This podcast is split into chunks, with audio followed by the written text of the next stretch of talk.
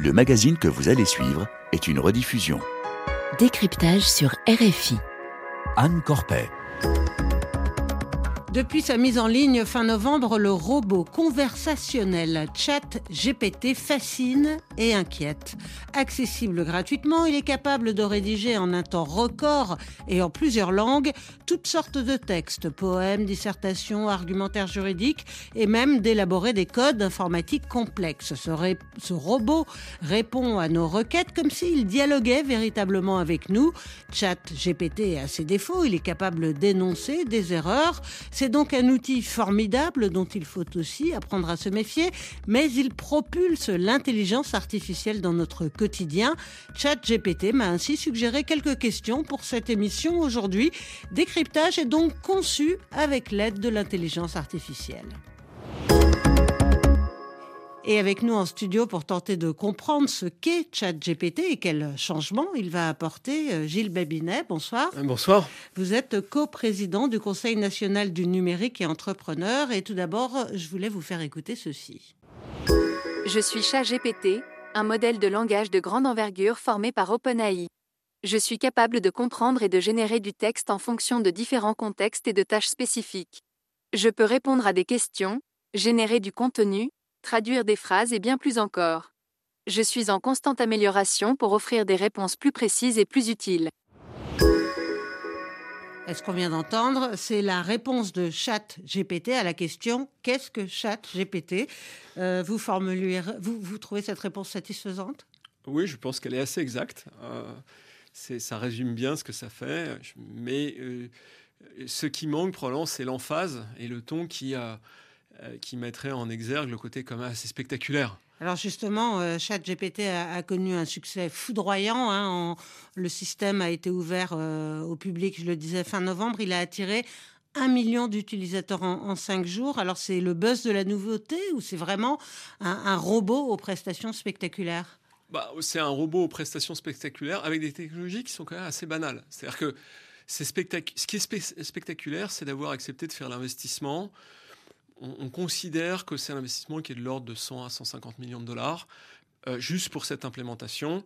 Et aujourd'hui, faire tourner ChatGPT par jour, ça coûte à peu près 600 000 dollars. Alors maintenant qu'ils ont des millions d'utilisateurs, je pense que ça coûte beaucoup plus cher.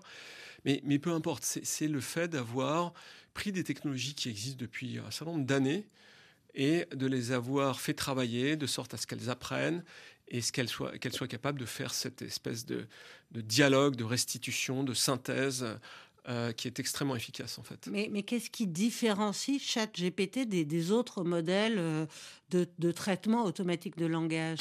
Rien, en fait, euh, ce sont des technologies qui sont sur étagère. C'est-à-dire vous, et, enfin peut-être pas vous et moi, mais n'importe quel développeur peut aller chercher les briques technologiques de base, les assembler et refaire quelque chose qui ressemblerait d'assez près à ChatGPT. Et d'ailleurs, euh, il y a un certain nombre de startups, dont une startup française qui a échangé avec moi il y a quelques jours, qui ont décidé de développer des technologies semblables qu'elles mettront euh, sur le marché prochainement. Alors comment ça fonctionne, ChatGPT? Alors le, principe, c'est qu'il vous faut de la data. Et la data...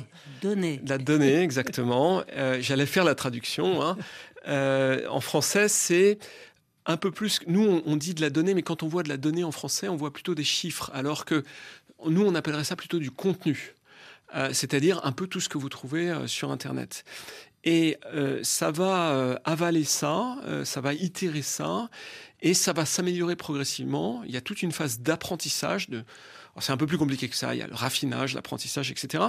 Et puis, à partir du moment où vous le mettez en, phase d'exploitation, où vous permettez aux gens de poser des questions, ça continue à apprendre au fur et à mesure où vous posez ces questions. C'est-à-dire que ce dialogue euh, crée une forme de raffinement euh, du système euh, permanent.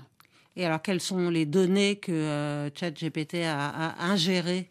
Eh bien, c'est une bonne question, effectivement. On considère que les, deux plus grandes sources de données, c'est Reddit.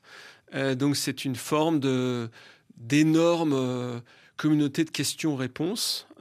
et puis, la deuxième, c'est Wikipédia. mais les sources sont très diverses puisque Wikipédia, c'est 0,6% des données de ChatGPT. Et Reddit, on considère que c'est à peu près 5 à 10%. Voilà. Et le reste, euh, ils ont été le chercher où ils ont pu. Ils ont trouvé des partenariats. Semble-t-il, euh, un partenariat avec euh, Microsoft qui leur ont permis d'accéder à beaucoup, beaucoup de données pour faire cet apprentissage. Alors justement, qui a créé ChatGPT? Alors ChatGPT, c'est un, une initiative assez intéressante. C'est Sam Altman. D'un côté, c'est un, entrepreneur très connu dans la Silicon Valley. Puis l'autre est encore plus connu, c'est Elon Musk. Et en fait, leur idée, c'est de dire, euh, il faut qu'il y ait une fondation qui s'occupe de traiter spécifiquement les sujets de, de code ouvert, ce qu'on appelle de l'open source, euh, qui ont trait à l'intelligence artificielle. Donc cette fondation s'appelle OpenAI. Il se trouve que maintenant, c'est plus tout à fait une fondation. C'est une fondation for profit, c'est-à-dire euh, qui a le droit de faire des profits. Euh, mais ça reste quand même l'esprit un petit peu euh, initial. Et ils ont amené des contributions absolument majeures dans le champ de l'intelligence artificielle, qui sont surtout sur le champ de la recherche appliquée. Vous avez des gens qui font de la recherche fondamentale, Andrew Ning, Yann Lequin, des très grands pontes de l'intelligence artificielle. Et puis OpenAI, c'est un peu plus de la recherche à des fins d'application. C'est-à-dire que les, codeurs arrivent, ils se servent des grosses briques euh, qui sont disponibles et ils peuvent potentiellement les mettre en œuvre assez facilement. Alors justement, à, quoi ça peut servir et, de quelle manière, en fait, quel type de tâches euh, ChatGPT peut, peut effectuer? Alors, les, tâches euh, de ChatGPT, elles sont illimitées dans la mesure où vous prenez des grands environnements de données. Alors parmi ceux-ci, il y a le code informatique. on, peut utiliser euh, ChatGPT pour faire du code informatique. Même si on n'y connaît rien. Je ne dirais pas ça. Je ne pense pas qu'on puisse faire aujourd'hui du code sans rien y connaître, mais on peut économiser euh, de très grandes quantités d'énergie euh, et effectivement faire un certain nombre de choses. Il faut avoir des connaissances en informatique, mais on peut aller dans des disciplines qu'on ne connaît pas. Euh, voilà, je peux structurer euh, un certain nombre de noyaux que je vais après employer dans un projet un peu plus large sans nécessairement connaître le contenu de, ces noyaux. Et, donc, ça, peut répondre à à peu près toutes les questions que vous pourriez vous poser, dont la réponse se trouve déjà sur Internet, d'une certaine façon. Il n'y a pas de miracle, ce n'est pas euh, des machines qui ont une conscience et qui sont capables d'inventer des choses. Ce sont des choses, des machines qui vont faire des synthèses assez astucieuse quand vous faites euh, Sciences Po ou quand vous passez le bac, on vous apprend à faire une synthèse. Eh bien, il faut imaginer que ChatGPT fait cette synthèse, mais à une échelle absolument monumentale. Donc, ça, permet de, faire ça. Mais le, point qui me semble important, c'est que ces systèmes experts vont pouvoir aller beaucoup plus loin que le fait d'être euh, des, outils qui permettent de faire des bonnes rédactions, euh, qui évitent de le faire soi-même en devoir de classe. Euh, ce qui est la grande frayeur, je crois, des Français. Oui, on en reparlera. on va en reparler. Euh, ils peuvent potentiellement euh, assister un chirurgien. C'est-à-dire, ils peuvent dire, écoute, moi, je pense que sur cette image, je vois telle chose. Et, donc, ce que je vous recommande, je te recommande, suivant le pays où on, se trouve, c'est de faire telle opération. Et, potentiellement, il pourrait même tenir le bistouri. Alors, c'est un peu plus que ChatGPT, mais il y a un, champ du possible qui est assez élevé. Ça veut dire que ça va révolutionner en quelque sorte le, monde du travail dans certains secteurs? Je, pense qu'on peut dire ça. Je pense qu'on peut dire ça. Il faut être assez euh, euh, précautionneux quand on, affirme ce genre de choses. Mais ça fait maintenant 40 ans qu'on dit que euh, l'informatique va amener des révolutions majeures. Et en réalité, dans l'économie, dans les statistiques d'économie, on ne le voit pas. on ne le voit toujours pas. Là, je pense qu'on va le voir. Ça va prendre probablement 5-10 ans, mais c'est quelque chose de majeur et c'est plutôt une bonne nouvelle. Et ça n'est pas forcément euh, quelque chose de catastrophique pour l'emploi. C'est-à-dire que dans l'histoire économique des 200 dernières années, on a toujours cru que les machines allaient détruire de l'emploi. Ça s'est pas vraiment révélé vrai. Alors, c'est, je ne sais pas, on peut comparer à ça à la révolution industrielle ou à, la, à l'instauration de, chaînes de montage pour les automobiles. Ça va remplacer des, des tâches qui sont un petit peu fastidieuses, peut-être. Euh, et est-ce que ça va créer aussi de, de, nouveaux emplois, justement? Il y, a, il, y a, il y, a, très clairement, euh, dans les choses qui existent déjà dans l'intelligence artificielle, il y a ce qu'on appelle le, le Robotic Process Automation, qui est une discipline de l'intelligence artificielle qui consiste à observer un opérateur, généralement sur un ordinateur, et tout ce qui est répétitif, à l'automatiser. Alors, ça, crée des débats qui sont sans fin, parce qu'il y a des gens qui disent oui, mais ça supprime du travail, euh, et puis du travail pas forcément pour des gens très qualifiés. Et puis, il y en a d'autres, euh, dont moi d'ailleurs, qui disent oui, mais c'est le travail taylorisé, c'est pas du travail très épanouissant. Euh, et en fait, il faut accepter que bah, finalement, en, créant des gains de productivité, on permet de faire en sorte que les travailleurs aillent sur des tâches plus valorisantes. Et ça, c'est toute l'histoire euh, de la productivité industrielle. C'est-à-dire quand vous allez visiter, je l'ai fait euh, l'été dernier, un atelier de, soie dans les Cévennes, tel que ça existait au 19e siècle, vous vous dites, ben, merci euh, à la technologie de faire en sorte que ça n'existe plus parce que c'était extrêmement pénible. Et, je crois que oui, on va avoir un, phénomène un peu schumpeterien, c'est-à-dire de destruction et de reconstruction derrière de l'emploi, et, et probablement l'échelle de l'intelligence artificielle fait que on va avoir cette fameuse révolution technologique qui va euh, nous amener ces gains de productivité que l'on attendait avec l'informatique. Alors vous faisiez euh, allusion, ChatGPT pose euh, des nouveaux défis aux, enseignants puisque les, les, étudiants utilisent déjà le, ce robot pour rédiger certains de leurs devoirs. Est-ce qu'il y a moyen de, contourner cette nouvelle forme de triche ou est-ce qu'il faut simplement bah, s'adapter, enseigner différemment? Écoutez, la, la chose qu'il faut éviter, évidemment euh, pas faire, c'est euh, avoir une crispation et une peur à cet égard en se disant euh, mon Dieu, il y aura plus de devoirs de classe, etc. Non, je, pense que il y aura plus de devoirs de classe, probablement dans un temps assez court. De devoirs à la maison. De devoirs à la maison, parce que bah, les élèves vont pouvoir assez facilement tricher de cette façon-là. Mais, mais en fait, la, réalité, c'est que c'est presque une bonne nouvelle. et qu'il faut, il faut s'en féliciter d'une certaine façon et, se dire qu'est-ce que la question qu'on veut euh, poser aux élèves euh, pour que euh, finalement ils, ils, utilisent ChatGPT pour faire quelque chose d'intelligent. J'étais sur Twitter hier et j'observais quelqu'un qui est Tristan Mendes France, qui est visiblement un professeur et qui a tout de suite retourné le truc. Et je trouvais ça remarquable. Il disait, ben voilà, on va faire des, un travail de classe qui consiste à a créé un dialogue avec ChatGPT pour apprendre des choses nouvelles. Euh, et il avait la, même approche avec ses propres enfants. Et, je, l'ai félicité, je lui ai dit, écoutez, merci de ne pas avoir une approche crispée et de repenser la pédagogie autour de, de GPT, je trouvais ça vraiment intéressant. Oui, c'est vrai que euh, bah, moi, je m'y suis essayé hier soir. Il faut apprendre à formuler, en fait, Exactement. ces questions euh, pour avoir des réponses intéressantes. Et alors, c'est très amusant que vous disiez ça parce que moi, j'ai fait un, un petit échange avec, euh, avec quatre euh, lycéens euh, il y a deux jours.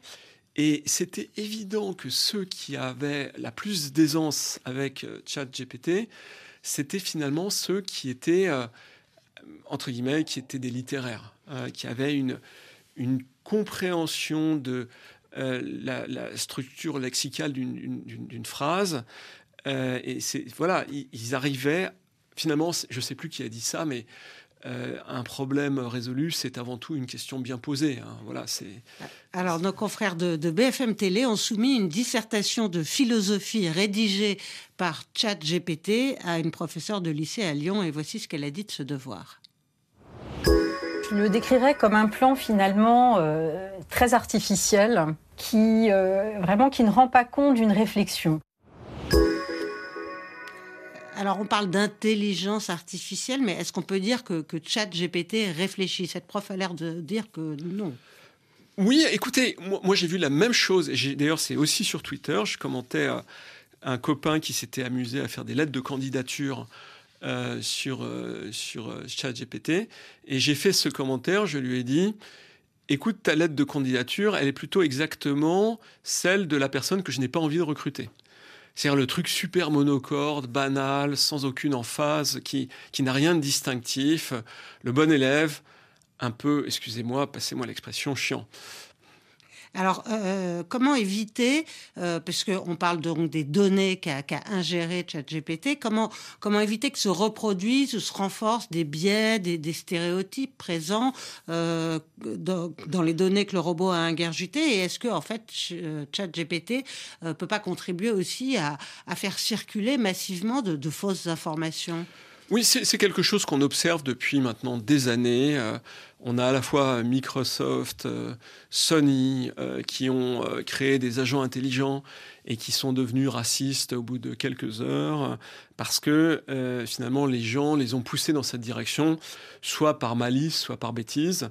mais en tout cas, ces, expériences ont souvent dû être débranchées.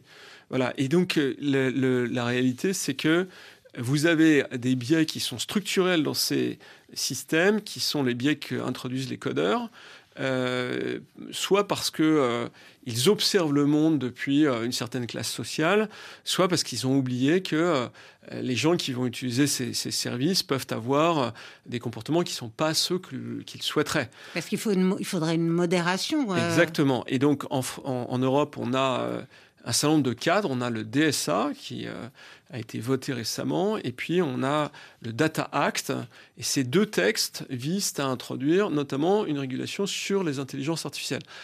je, ne pense pas que la régulation soit la fin ultime, mais euh, la fin ultime, c'est finalement d'avoir conscience que ces outils euh, peuvent avoir des comportements pervers et de mettre en place des principes de gouvernance si on veut notamment les mettre à disposition euh, du grand public. Et pas que d'ailleurs, puisque même dans les entreprises, vous pouvez très facilement mettre en place des, des systèmes qui sont extrêmement coercitifs, euh, qui vont rendre euh, une partie de vos travailleurs malheureux parce que ben, voilà, c'est facile de martyriser les gens avec ces outils-là. Alors, ce qu'il faut préciser quand même, notamment aux, étudiants qui nous écoutent, au cas où ils seraient tentés, que ChatGPT a intégré des données jusqu'en septembre 2021, oui. mais il va évoluer sans doute est-ce que pourra-t-il bientôt se, connecter au réseau, faire des recherches actualisées sur Internet et finalement concurrencer Google? Écoutez, c'est vraiment la grande question. Alors effectivement, ChatGPT ne connaît pas la guerre euh, en Ukraine. Euh, je lui ai posé la question, euh, il, m'a dit qu'il ne pouvait pas répondre. ouais, alors il a cette honnêteté, ce qui est bien. J'ai trouvé un truc très fort d'ailleurs dans chaque GPT, c'est euh, lorsqu'il ne sait pas répondre, il le dit. Il l'identifie assez bien. C'est assez difficile à faire. Je pense que c'est l'une des difficultés du truc. Euh, c'est qu'il comprenne qu'il est dans un champ où euh, il, risque de répondre à côté et qu'il s'arrête. Et ça, c'est complexe. voilà. Qu'est-ce qui va devenir? Bah, En fait, d'abord, le principal, celui qui est le plus menacé, c'est Google. Parce que là, tout d'un coup, on regardise le moteur de recherche, et Bing l'a bien compris, enfin Microsoft, en disant, je vais mettre 10 milliards de dollars là-dedans. Ils ont déjà investi un milliard, et ils vont en rajouter 10. Bing a probablement, je crois que c'est quelque chose comme 2% de part de marché en France, et à une échelle euh, globale, je crois qu'ils sont quelque chose comme aux alentours de 4%. Aux États-Unis, ils doivent être à 10%. Donc c'est très faible. Euh, voilà. Et là, ils se disent, OK, on a un point d'entrée qui nous permet de tout d'un coup reprendre un espace euh, très fort là-dessus. Alors Google a fait un communiqué de presse en disant qu'ils étaient prêts, qu'ils avaient l'équivalent de, de chat GPT. Moi, je pense que le plus important dans tout ça, c'est ce que j'appellerais l'effet AlphaGo. En 2016, il y a eu euh, une intelligence artificielle qui a été faite pour jouer au Go et euh, qui a battu Lycédol, qui était le champion du monde de Go, euh, de ce jeu de un peu comme un jeu d'échecs. Avec une combinaison qu'il n'avait jamais vue. Exactement. Il était. D'ailleurs, il faut regarder la caméra de ce moment-là. Il pleure, mais au-delà de ça, vous sentez qu'il est. Il y a quelque chose d'anormal qui s'est passé. Il est totalement subjugué. Euh, par ce qu'il vient de vivre. Euh, voilà. Et en Chine, où on joue plus au Go qu'en Europe, ça a été le moment AlphaGo. Et moi, je vais vous raconter une anecdote qui est incroyable. Enfin, moi, je, Rapidement, parce que très vite. Plus que 30 secondes. Je monte dans un taxi et le taxi me dit, vous savez, Xi Jinping, il a dit, il faut que les taxis soient capables de, de comprendre l'intelligence artificielle. Et il m'a montré une application sur son téléphone qui avait été fait spécialement pour les chauffeurs de taxi, pour qu'ils apprennent l'intelligence artificielle. Et il m'a dit, bah, j'ai parcouru ce petit MOOC qui était fait pour nous. Gilles Babinet, merci. Je rappelle que vous êtes coprésident du Conseil national du numérique et entrepreneur. Merci à Hélène Dutruc-Rosset à la réalisation et à Éléonore Crénic qui m'a aidé à préparer cette émission, ainsi que ChatGPT.